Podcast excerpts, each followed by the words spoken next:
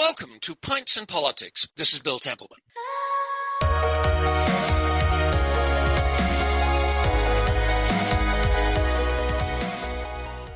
Pints and Politics is a podcast posted at pintsandpolitics.ptbopodcasters.ca. This is episode 121. You can also listen or subscribe by searching for Pints and Politics on iTunes, Stitcher, and on my Substack site.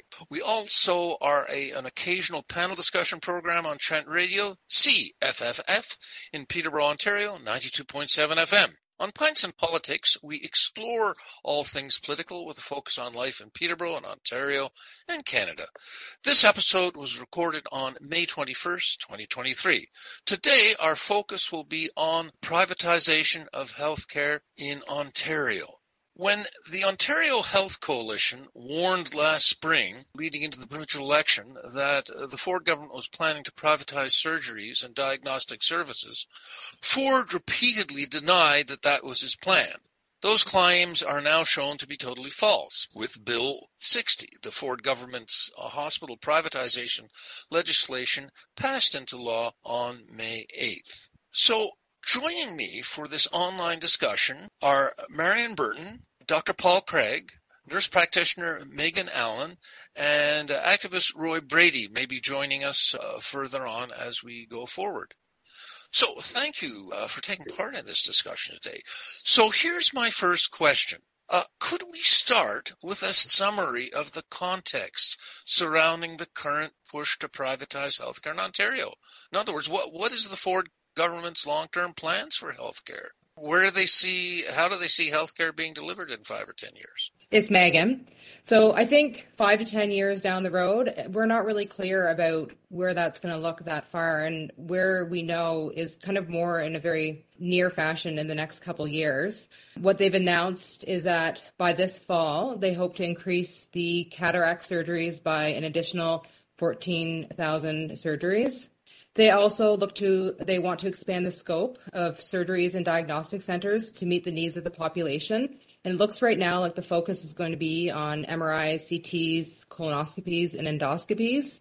And they've also announced they're hopeful that by 2024, they'll also be moving hip and knee replacements into these private for-profit clinics. Because of the third step uh, plan that they've announced is the introduction of the legislation, which is what we're talking about today with Bill 60. So that has been passed, and everything seems to be moving along at quite a rapid speed at this point. I think what we want to talk about too, though, is that this is in direct violation to the Canada Health Act. And that's requiring that all medically necessary hospital and physician services be provided uh, without extra user charges or extra billing. It forbids physicians uh, whose entire education has been subsidized by the public from participating both inside and outside of public Medicare at the same time. And these provisions are like a bill of rights for patients to ensure that when we're sick and when we're elderly and when we're least able to pay, that care will be there for us. So the for-profit privatization of our public hospital services puts all of this in real and urgent danger. And there will be legal challenges to this Bill 60 and to the, you know, removing these mandatory medically necessary procedures out of our public Medicare system. Okay, now I mean the Ford government seems to be acting as if it has a mandate to privatize healthcare, yet no such mandate exists. Uh, and there's no evidence that uh, privatization will relieve wait times or increase efficiency. So why is this privatization movement still happening, and why now?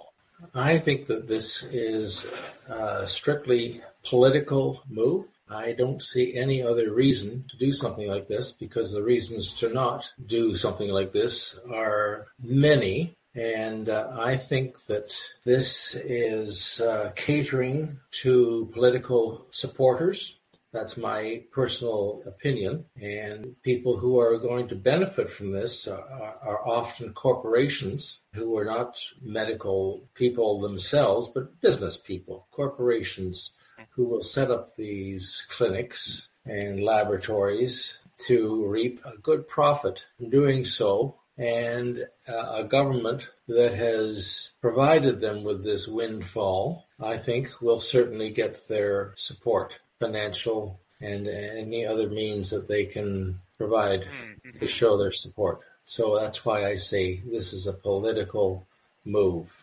Well, I, would certainly agree with um, with Paul. It's it's Marion speaking, and I forgot to say my name the last time um, I did speak. So this what this is doing is taking the easy cases. They're saying they're claiming out of the hospitals, the hips, the knees, the cataracts, the diagnostics that go along with it. But this is going to really put our public hospital uh, systems in jeopardy of being able to sustain services we know we look at what's happening up in Minden right now. They're going to close the emergency department. There's been no effort to try and put you know staffing levels by the Ford government uh, to keep it open. And that blue H is coming down. So for the rural communities, this is going to have devastating effect when you undermine the, a hospital's ability to provide services in a small community.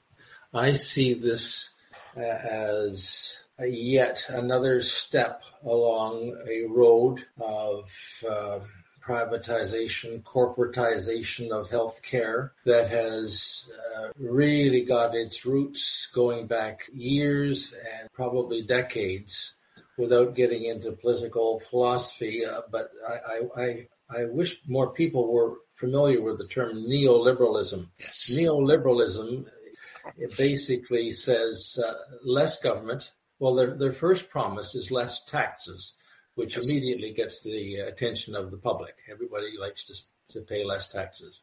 And along with that is less government, less bureaucracy, in other words, uh, less regulations and rules to uh, cramp the style of uh, corporate uh, entities and and privatization is one of the hallmarks of neoliberalism. So the the word is deceiving. Neo, which is new, and liberalism, which is based on free, and so it all, it sounds pretty good as a word, but really what it means is that under neoliberalism, individuals are free to do whatever the heck they want to do, and the government's not going to try to stop them. And, and that's you know, what we're seeing right now is liberal, neoliberalism in its uh, full uh, full view, if you like, and uh, so less government privatization is right in right straight from the book. And uh, so this has been going on for a long time. It goes back to the early 70s, this neoliberalism. It was championed by the likes of Ronald Reagan and Margaret Thatcher. So this is no surprise to people who are familiar with that uh, uh, philosophy and approach to government. And uh, this is yet another step that they've taken on along the way. And uh, as to the, them having a mandate, I, I wrote a letter to the editor, which was printed just yesterday, and in it I pointed out that this government was elected with 40% of the votes cast. And it's important to look yes. into how many votes were cast. 43% of eligible voters voted. So in other words, 40% of the 43% who voted gave us this government and that they, the sum of that is 17% of eligible voters elected this government. And this mm-hmm. is, so that's no mandate by mm-hmm. any stretch of the imagination as far as I can see. And uh, it's certainly not my government. And this is not my, uh, my health act. They call it your health act. Mm-hmm. I don't think so. Brady has just joined us, so welcome, Roy. I just have a question. Will, as a consumer, uh, will I have to pay for healthcare in the future? Uh, now, is Doug Ford lying? I mean, in October 2014, I uh, sadly fell off my bicycle and fractured my left hip. I was rushed to PRHC, in an ambulance, and lo and behold, the next day I got a hip replacement. Uh, the total cost to me for this new hip in 2014 was $45 for the ambulance ride. Now I have told friends in the States about this experience and they are in a, aghast. Now, but let's stick to Ontario here. If I were to break my other hip tomorrow and incurred a similar injury that resulted in another hip replacement, what would this new hip cost me in 2023? Well, currently you would still go in the ambulance to the emergency department and you would be done under the public system. You wouldn't be going to a private clinic because they would not be doing urgent care. Right. They would be doing elective for people who are in extremely good health. So have you, if you have any kind of comorbidity in your health state, uh, they wouldn't touch you. So if you're diabetic, if you've got a heart condition, if you have obesity, if you have cancer, all those things, they would direct you to the public system. They would not accept you at all. Ah. Um, but if you just on wear and tear had to get your hip replaced and you went to a private clinic, chances are pretty good that they would routinely be upselling nice. probably some medically unnecessary services. Uh, they might manipulate in, you into paying for unneeded extras, and that's where they make the profit.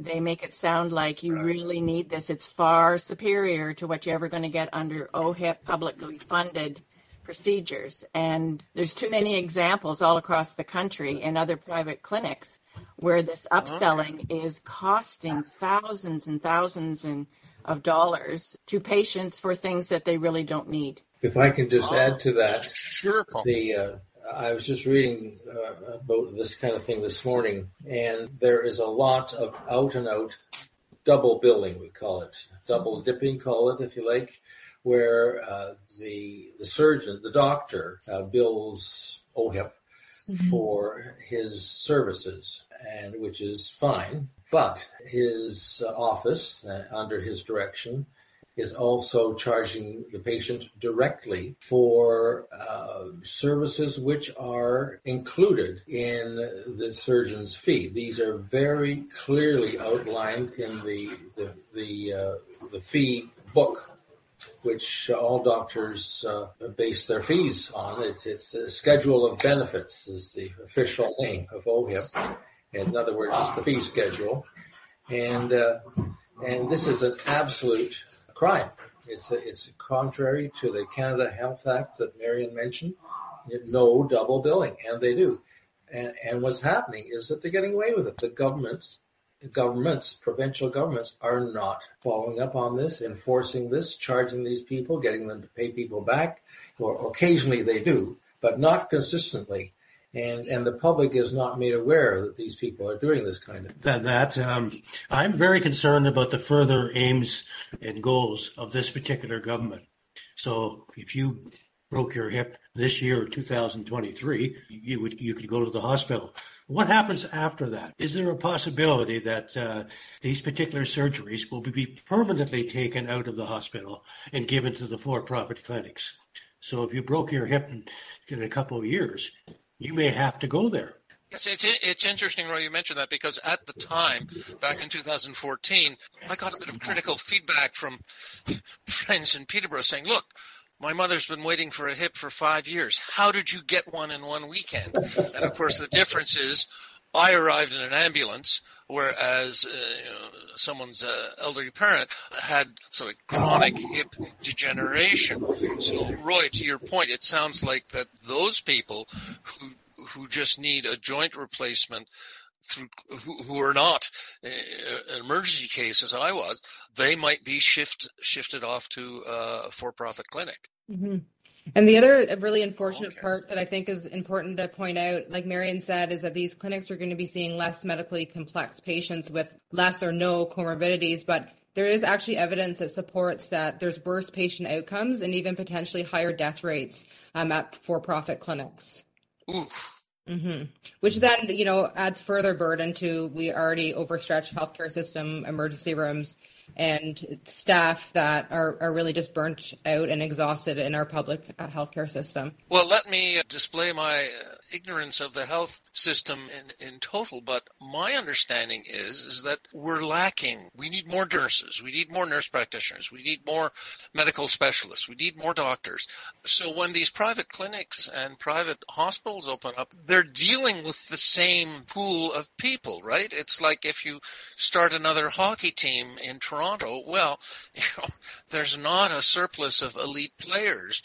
you know, where are they going to come from? That's the big question. So Mr. Ford has had five years to do something about the healthcare system. Um, it's been known throughout at least that length of time prior to COVID that staffing levels were going to be a huge issue retirements coming up, that sort of thing. And why would, if he was sincere in wanting to help the healthcare system, Why wasn't he doing initiatives to encourage more people training within various fields in the medical field? Why wasn't he providing incentives more recently for retired personnel to come back into the system? Why would he not value and respect current workers instead of, you know, the, the whole Bill 124, we're holding wages to 1%, even though inflation is going much higher than that, and now appealing the decision or Bill 124 after it was ruled unconstitutional it's it's that oppression of workers who are burning out and you know they've got their own mental health issues to deal with under those stresses mm-hmm. He's done nothing to provide an easier or a quicker route for foreign immigration to who have medical uh, backgrounds to come into our Canadian system there's a lot of things he could have been doing to mm-hmm. support the healthcare system instead of doing nothing and now turning to, uh, to a privatization route that will undermine the public system. I, I, agree very much with you, Marion. Sure. A lot of these these things are points which I've been thinking and talking about for, for years, especially you know the getting doctors and uh, and getting doctors where we need them. And uh, there's a lineup of uh, very well trained doctors waiting at the, the door into Canada.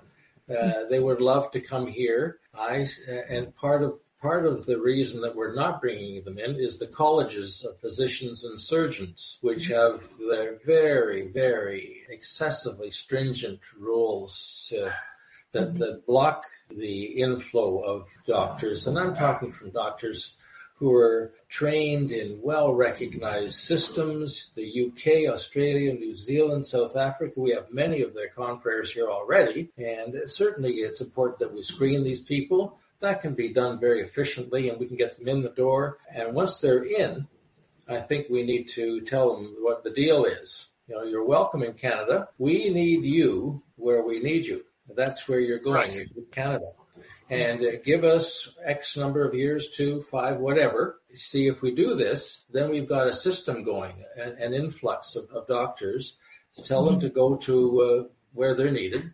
And after that, you can go over wherever you like.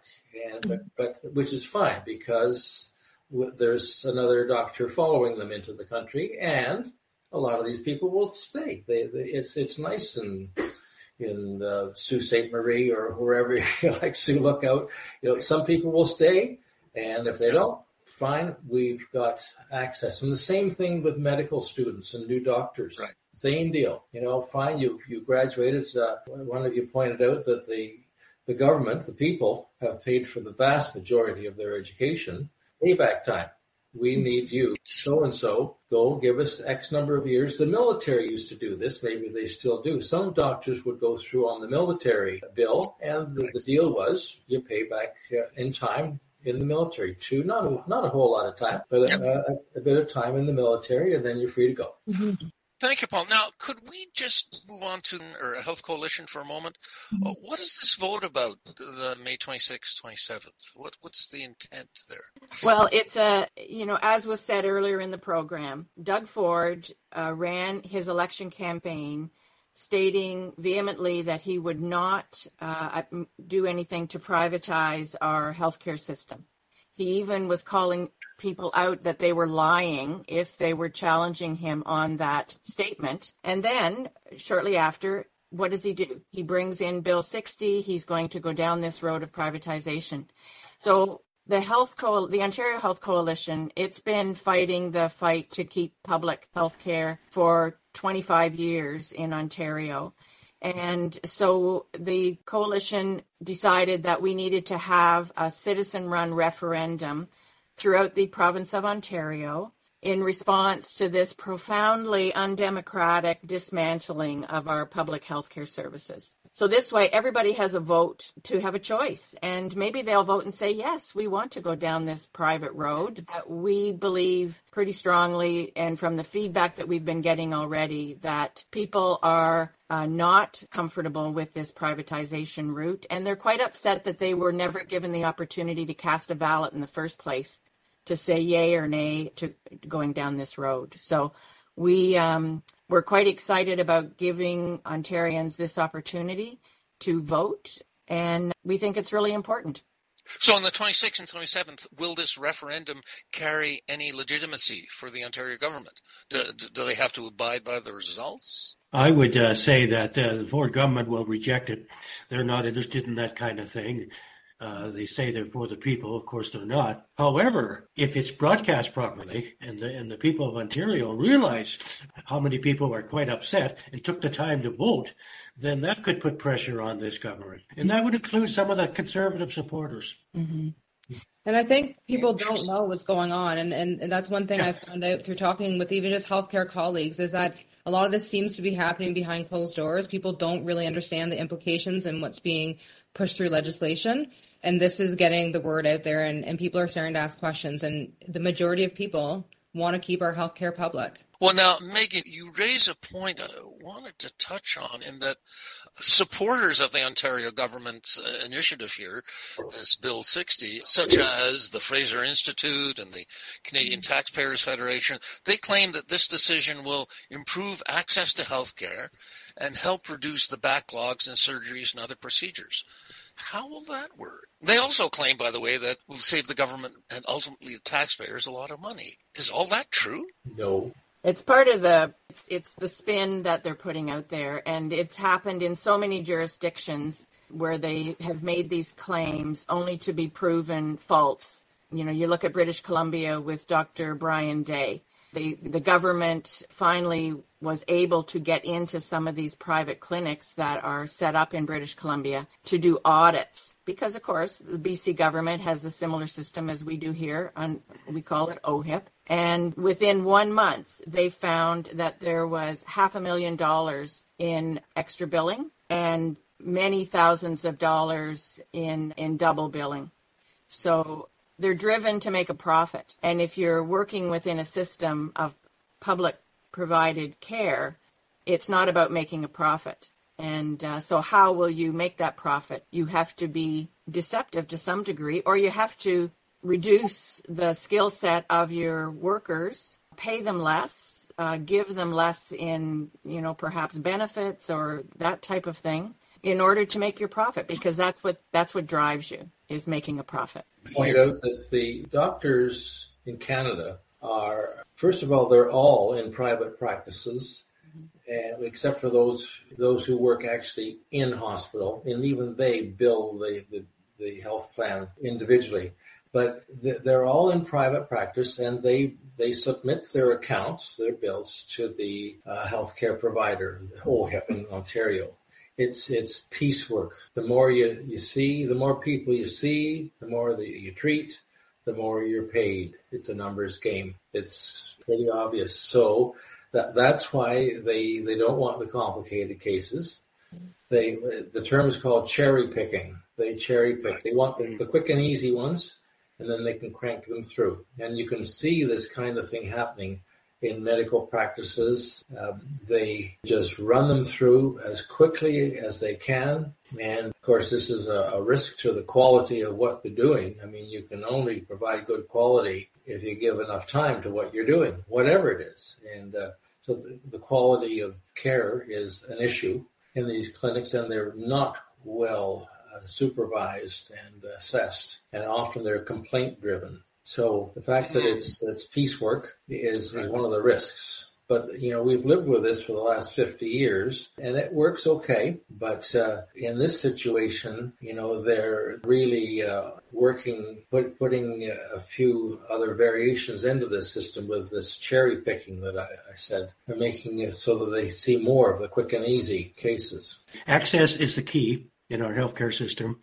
In the private for-profit sector, they don't reduce the wait list. They rearrange it that people with money, whether it's from insurance or out of their pocket, will get the service 1st mm-hmm. Exactly. And, and I think the fear too is that it's probably likely that the majority of these clinics are going to be situated in urban or around urban centers. So exactly. it's just going to make the health inequities that we already have in our system and the decreased access, particularly for vulnerable and marginalized populations that tend to live in the rural and remote areas of Ontario worse.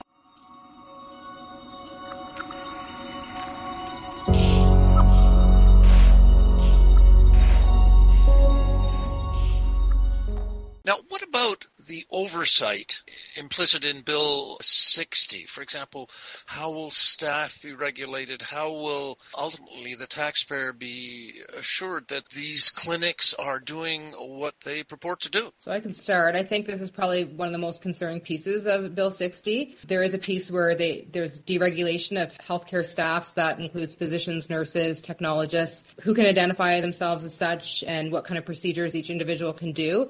And at this point, it's left to new regulation that either hasn't been developed or hasn't been made public knowledge yet. So that's quite concerning. The internal process for dealing with complaints and oversight will be left up to the private clinic. So the ministry will no longer have a role in this. So again, how exactly this will look, I think, is not exactly clear, but definitely concerning. If I, there's a, been a very interesting comparison mentioned in this regard, nursing homes. And look at the storm that happened with the COVID epidemic, and it became blatantly clear how well or not they were regulated, supervised, uh, scrutinized, you know, with significantly greater numbers of their elderly residents dying from this disease compared to other situations. I don't see anything in what we're hearing about this new act that would leads me to feel any more confident in how these clinics are going to be regulated and, and scrutinized than nursing homes have been. We have to realize also that private sec- the private sector, their information is private. It's confidential and a lot of information you can't get and other information it would be very hard to dig into. And I don't suspect this particular government is interested in regulating or over-regulating or whatever private for-profit clinics. There's a danger there. We might not be able to investigate the harm that's being done there or in, insufficiencies probably. Mm-hmm. Very much so. If I can go back to a point that Meaghan actually uh, touched on, uh, now ever since Canada adopted its current universal healthcare system through the Medical Care Act of 66, 1966, citizens have struggled to man- maintain perhaps the illusion that the wealthiest citizens and the most impoverished citizens would receive the same level of health care. Now, sustaining this illusion uh, ha- has required a high level of denial, as the evidence would indicate that such belief is simply not true. For example, indigenous people living in remote settings up north receive an inferior level of care and must frequently travel great distances to access that care. The Ford government seems to be making explicit what Canadians have not wanted to admit all along, namely, wealthy patients get better treatment than the rest of us. Is this true? I don't think it is. I don't know. I might argue that one. I think that you know wealthy patients tend to have higher socioeconomic status. They have better access to resources. They're able to navigate the system much easier than someone in a, a much rural or remote area that really just doesn't doesn't have the tools to do so. Um, I think any of us who have had ourselves or a family member have to deal with the current healthcare system is that it's a, it's a tricky system to navigate. And higher education and better access to resources puts you at a better playing field. I don't think it's built into the system to be that, that it's meant to be discriminatory. You've touched both touched on the issue that a lot of it has to do with location. You know, if people are not living in an urban center, if they're living way, way far away from, like in, in some of the reservations, for example. I mean, by just by their circumstances, it's more difficult for them to get many services, including medical, just by the, the sheer distance. But I, I agree that uh, it, it certainly helps to have someone to help you navigate the system. And I've done this many times, uh, just as I'm retired, but I certainly, uh, if I hear that a, a, friend or a family member is sick, and uh, I try to get involved just to be their advocate because it does help to know someone who knows the system, who can push. And sometimes it's the squeaky wheel that does get the grease in the system. You have to keep asking and, and you know, pushing a bit to get what you need, which is a system problem. I, I don't think that that's the, the, the system was designed to be that way, but in the real world, sometimes it, it comes down to that. You have to you have to push to get what you need. I think you, you used a good word there. I think it's that that advocacy and being able to advocate for your healthcare needs is, is really important, and some people just do a better job. Now, if I were a newly graduated surgeon, why would I work in a public not for profit hospital when I could make more money at an independent health facility, these IHFs as they call them. Why would I want high needs patients at a public hospital for whom I would have to spend a lot more time when I could work with more healthy patient, patients at an independent uh, health facility who would require less of my time? Uh, you know, I, I, mean, listeners should be aware. I Paul, you've already uh, alluded to this that the doctors are paid by the procedure, not by the hour. Well, I guess one question that needs to be thrown out there is, uh, what did you go into medicine for? Right. I think it's supposed to be about looking after people who need your help. Mm-hmm. Uh, it might seem a little old-fashioned these days, but that's that's uh, something that uh, I hold dear, and uh, and I think that uh, it is not always so. And so, if you want to make lots of money, then you play the system as, as we've talked here it's, and uh, see as many people as quickly as you can and get rich. For practicing, uh, graduates uh, realize that in the hospitals has all the equipment, can, can serve everybody, has everything, whereas some of the private clinics are quite restricted in what they can do. Mm-hmm. So if a, if a young doctor wants excellent experience, the hospital would be an excellent place to be. Oh, it is. Yeah, it's a far better place to practice medicine. It's more interesting, more challenging. Uh, it's professionally a, a, much better place to be. If you want to get rich, you go to a private health clinic and play this game. It's, it, I'm putting it quite simply, but that's basically what these people are doing.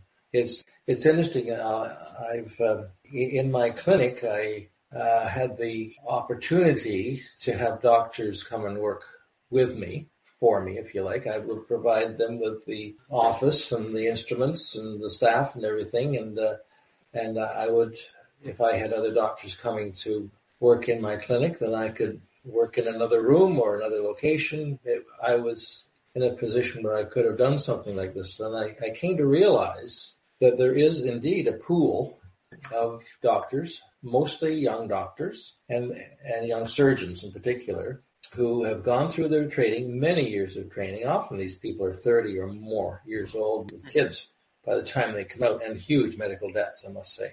And so they, they, they're ready to operate and the reality out there strikes them. There aren't enough operating rooms available I'm not saying there aren't enough operating rooms, but there aren't enough operating rooms available to the young surgeon. So he ends up uh, giving what we call it a list. So Tuesday morning, Doctor So and So, you've got your list. Okay, and he, he will have a list of patients he's going to operate on, and that's the way uh, the language that we use. So, but if he's new to town, and if if there are a lot of surgeons in town, he may not even get operating time of his own, a list. So what does he do? Well, he can do uh, consultations in his office and see people and see, uh, you know, if they need an operation and what and so forth and plan it. But unless it's a very minor procedure or he's got a pretty well equipped office, he, an operating room of his own, in other words, he has to wait to get into the hospital operating room. One of the ways that they do that this, uh, and it's as part of the problem is that the old guys don't want to retire because we got new guys coming in, but the old guys won't leave for whatever their reasons, you know, and so they're kind of clogging up the system. But if they don't have a full list, then Doctor Old Guy will say to Doctor Young Guy, "Well, you know, I only have two cases this morning. You can have the rest of my time." Mm-hmm. I mean, th- this is the reality of the operating rooms in Canada. Mm-hmm. That uh, but it does not need to be so. No. If we had governments which would fund these uh, hospitals and their operating rooms and the nurses to, to run them, we could be running these operating rooms 24-7 every day of the year and we would very quickly clean up this backlog that we've got right now and problem solved. So this whole thing that we're dealing with right now is, is a created problem, totally unnecessary if the governments would just fund what we've already got, there are hundreds of, wait, of operating rooms in I don't know how many hospitals in the province that are sitting there in this situation. empty most of the time. That is very true, Paul. I, I did OR booking for about 20 years. Mm-hmm. Our scheduled time is in Peterborough is eight in the morning till three in the afternoon. And you need to be done pretty much by three o'clock. Yeah. And then any emergencies would be scheduled in, whether it be orthopedic or general or whatever, people coming through emerge. Those who fell off their bicycle and broke their hip, Bill. Um, but yeah, but hours in the day with nothing running or an empty OR sitting there and nothing scheduled into yeah. it at all. Exactly. My understanding is around the province there's ORs that are just not being used at all. Mm-hmm. Hundreds so of them. There's Hundreds. no there's no need for saying we don't have the capacity mm-hmm. in the public system. We absolutely do. And well, this we've, is, we've also got the doctors, as I was saying, all these young surgeons who have come through the system, they're ready to go and mm-hmm. no place to go. And don't forget that uh, expenditure in the third quarter that just came out is that our government under, underspent on healthcare 1.2 billion dollars 360 million that should have went to public hospitals. So there's there is money there that's not getting spent. And I think what you're talking about, the young surgeons coming out, I think that we can apply this to any of the healthcare professions coming out of school is why wouldn't they go to somewhere where they're going to make more money? I think the answer is quite simple is that a lot of us went into healthcare because we believe in a publicly funded healthcare system. And that's important to us and, and morally we want to stay in that system and we want to support it. And we I think that we can get out of this crisis. Absolutely, absolutely, very fixable. And this is not the right fix. No. They're, they're trying to word things in a way that confuses the public. They're calling them integrated community health service centers. So when you hear the word community, immediately think it's a it's public, but it isn't. It, they're, they're private right. uh, private clinics. And in one of the sections, I'm just reading it here, a health facility including a co- community surgical and diagnostic center in which one or more members of the public receive services for or in respect of which facility costs are charged or paid. Mm-hmm. So there, that allows them to charge the patient over and above what they would be receiving mm-hmm. through OHIP. The other thing to point out, though, is that the government is paying this, these clinics a facility fee. So not only is the government paying the doctor his uh, his fee for service, but we're also paying these whoever owns the clinic, a corporation, the doctor. A lot of them are owned by doctors, but there's operating rooms. We're just sitting there empty, and we go paying for somebody's private operating room when we've got our own sitting here waiting to be used. It's absolutely absurd. And the other thing is Ontario funds our public hospitals at the lowest rate across Canada. And it's been suggested that if we can even just get our government to commit to providing the average that most provinces are paying per capita, that would be the first step in the right direction. Huge step. Absolutely. No, really, I was not aware of that. Ontario is the lowest per capita in Canada. Mm-hmm. I think it's about is it fifteen hundred? They they say is what per capita. numbers. I think it's about 1500 and I think the average might be closer to 2000 with the eastern provinces I think actually having the highest numbers. Right. The last stat I saw, I've got my hand here, is hospital expenditure per capita by province. And it was three years ago and was done by the Canadian Institute for Health Information, which is not an activist group. It's a prof- very professional group. And it's been that way for years. Yeah. That is news. Didn't realize that. Yeah, this, um, is, this is a very much uh, a conscious plan, if you like, to go down this road. It's a long road that we've been on for many years. So back to broken hips, but instead of broken hips, let's say just deteriorating hips. I acknowledge that probably most of the hip replacements that happen in Ontario, and I'm just using this as an example, most of the hip replacements in, in Peterborough, because this is a community with a certain proportion of uh, elderly citizens, most of those hip replacements are from just general deterioration uh, of the joint. So those people will could wind up in a private hospital. Aren't they going to be very angry when they find out how much the extra costs are? Aren't aren't there going to be uh, sort of rebellion against this? Well, what's their choice? Their anger doesn't accomplish anything because the choice is pay up and get fixed now or suffer in pain and agony with your, your painful hip for months and months and months into years, that's the choice. Oh, to sit on a waiting list to get into a public hospital. Exactly.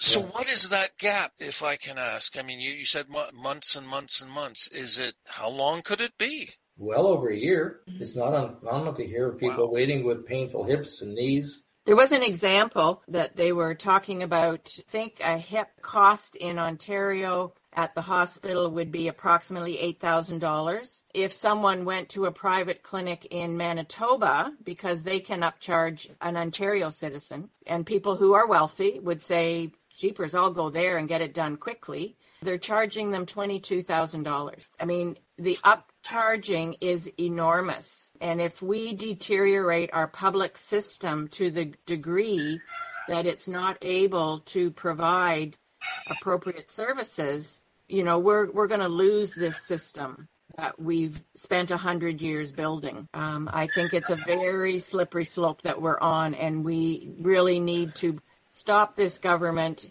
in proceeding as much as we possibly can. They are a majority government for the next three years. We must tolerate them. But perhaps this referendum vote will slow them down when they don't have the public support and they have some pushback. And then, you know, in moving ahead away from the, a right wing government, we can then revert back to a more publicly run, appropriate styled healthcare system.